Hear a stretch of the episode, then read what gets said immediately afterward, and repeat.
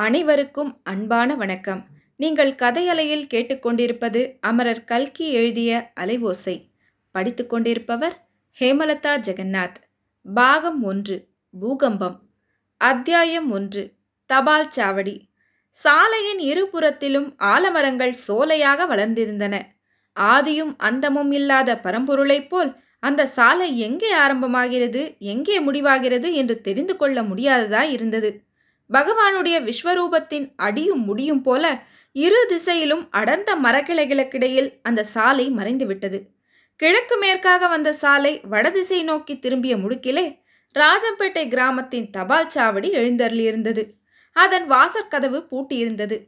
தூணிலே இரும்பு கம்பியினால் கட்டி தொங்கவிடப்பட்டிருந்த தபால் பெட்டி திக்கற்ற அனாதையைப் போல் பரிதாப தோற்றமளித்தது. சற்று தூரத்தில் ஒரு கட்டை வண்டி லோடக் லோடக் என்ற சத்தத்துடனே சாவகாசமாக அசைந்து ஆடிய வண்ணம் சென்றது.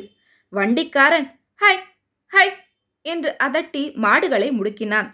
தபால் சாவடிக்கு எதிரே சாலையின் மறுபக்கத்தில் ஒரு மிட்டாய் கடை.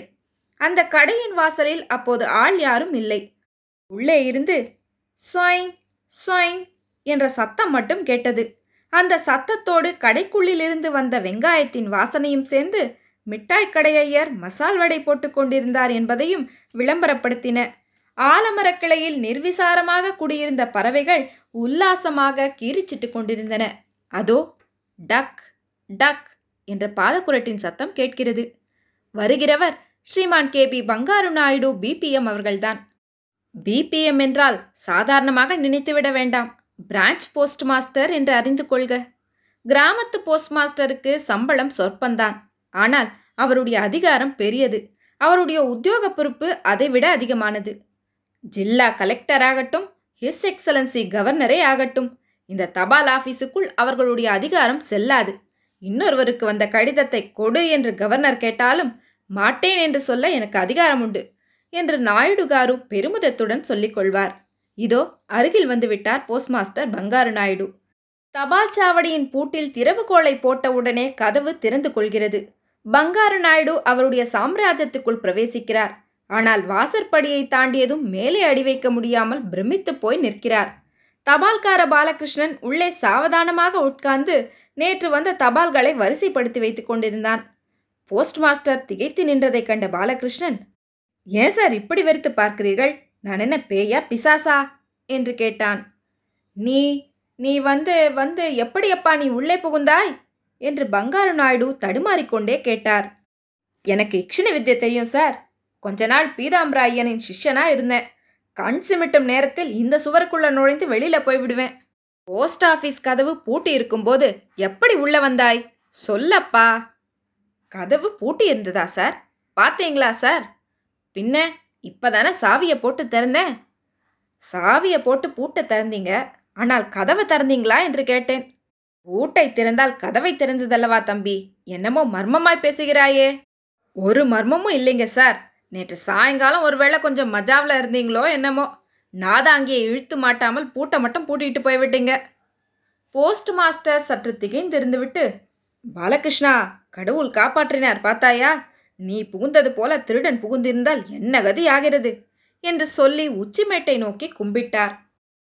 கதி என்ன கதி? அந்த திருட்டு பயலின் தலைவிதி வெறுங்கையோடு திரும்பி போயிருப்பான். இங்கே என்ன இருக்கிறது திருட்டு பசங்களுக்கு?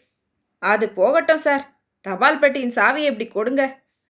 சாவியை வாங்கி கொண்டு போய் பாலகிருஷ்ணன் தபால் பெட்டியை திறந்து அதிலிருந்த தபால்களை எடுத்து கொண்டு வந்தான். தபால்களின் மேலே ஒட்டியிருந்த தலைகளில் டக் டக் டக் டக் என்று தேதி முத்திரை குத்த ஆரம்பித்தான். போஸ்ட் மாஸ்டர் ஒரு சிறு தகரப்பெட்டியில் இருந்த தபால் தலைகளை எண்ணி கணக்கு பார்த்து கொண்டிருந்தவர். திடீரென்று தலையை நிமித்தி ஏன்பா பாலகிருஷ்ணா தேதியை சரியாக மாற்றிக்கொண்டாயா? என்று கேட்டார். பாலகிருஷ்ணன் முத்திரை அடிப்பதை நிறுத்திவிட்டு என்ன கேட்டீங்க சார்? என்றான். முத்திரையில் தேதியை சரியாய் மாற்றிக்கொண்டாயா என்பதாக கேட்டேன். இன்றைக்கு தேதி பதினைந்து தானே சார்? தேதி பதினைந்தா? நான் சந்தேகப்பட்டது சரிதான். பின்ன என்ன தேதி சார்? பதினாறு அப்பா பதினாறு. கொஞ்சம் உங்க எதிரில் இருக்கிற சுவர்ல பாருங்க சார். பாலகிருஷ்ணன் காட்டிய இடத்தில் தினகரன் காலண்டர் மாட்டியிருந்தது. அது ஆயிரத்தி தொள்ளாயிரத்தி முப்பத்தி மூணாம் வருஷம் ஜனவரி மாதம் பதினைந்தாம் தேதி என்று காட்டியது. அடப்பறந்தாமா வருஷத்தை கூட இதை பார்த்து போட்டு விட்டாயே. பின் எதை பார்த்து போடுகிறது? காலண்டர் காட்டுகிற வருஷம் மாதம் தேதி தானே போட்டு தொலைக்க வேணும்? அட கேசவா இது போன வருஷத்து காலண்டர் அல்லவா? வருஷம் தேதி இரண்டும் பிசகு. பங்காரு நாயுடு எழுந்து போய் காலண்டரில் வருஷத்தையும் தேதியையும் மாற்றினார். இப்போது அந்த காலண்டர் ஆயிரத்தி தொள்ளாயிரத்தி முப்பத்தி நாலாம் வருஷம் ஜனவரி மாதம் பதினாறாம் தேதி காட்டியது. சாலையில் பெட்டி வண்டி ஒன்று இரு பெரும் காளைகளால் இழுக்கப்பட்டு ஜம் ஜம் என்று சென்றது. பட்டாமணியம் கிட்டாவையரின் வண்டி போகிறது சார் என்றான் பாலகிருஷ்ணன். ஆமா ஜனவரி மாதம் பதினாறு தேதி ஆகிவிட்டதல்லவா?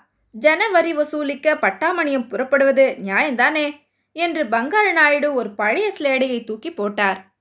ஏன் சார்? கிட்டாவையர் பொண்ணுக்கு எப்போது கல்யாணமாம்? உங்களுக்கு தெரியுமா? பாலகிருஷ்ணா உனக்கு என்ன அதை பற்றி கவலை? கவலையாகத்தான் இருக்கிறது. கல்யாணமாகிவிட்டால் அந்த குழந்தை புருஷன் வீடு போய்விடும். போனா உனக்கென்ன? ஏதோ இந்த விடியாமூஞ்சி தபால் ஆஃபீஸுக்கு அந்த குழந்தை இரண்டிலே மூன்றிலே வந்து கொண்டிருக்கிறது. அதனால் ஆஃபீஸ் கொஞ்சம் கலகலப்பாக இருக்கிறது. லலிதா புருஷன் வீட்டுக்கு போய்விட்டால் அப்புறம் இங்கே ஒரு காக்கா கூட வராது. நீங்களும் நானும் எதிரும் புதிருமா உட்காந்து ஈ ஓட்ட வேண்டியதுதான்.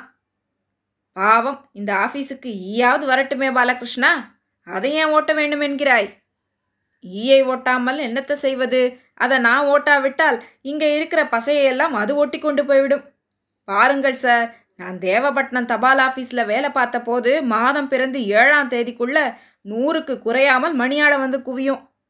யாருக்கு? உனக்கா? எனக்கு என்னத்துக்கு வருகிறது? கொடுத்து வைத்த மவராச மகன்களுக்கு வரும். யாருக்கோ மணியாட வந்தால் உனக்கு என்ன ஆயிற்று? மணி ஆர்டர் ஒன்றுக்கு அரைக்கால் ரூபாய் வீதம் நூற்றரைக்கால் இருபத்தைந்து ரூபாய் நம்மளுக்கு கிடைக்கும். நூற்றரைக்கால் இருபத்தைந்தா? கணக்கிலே புலிதான்.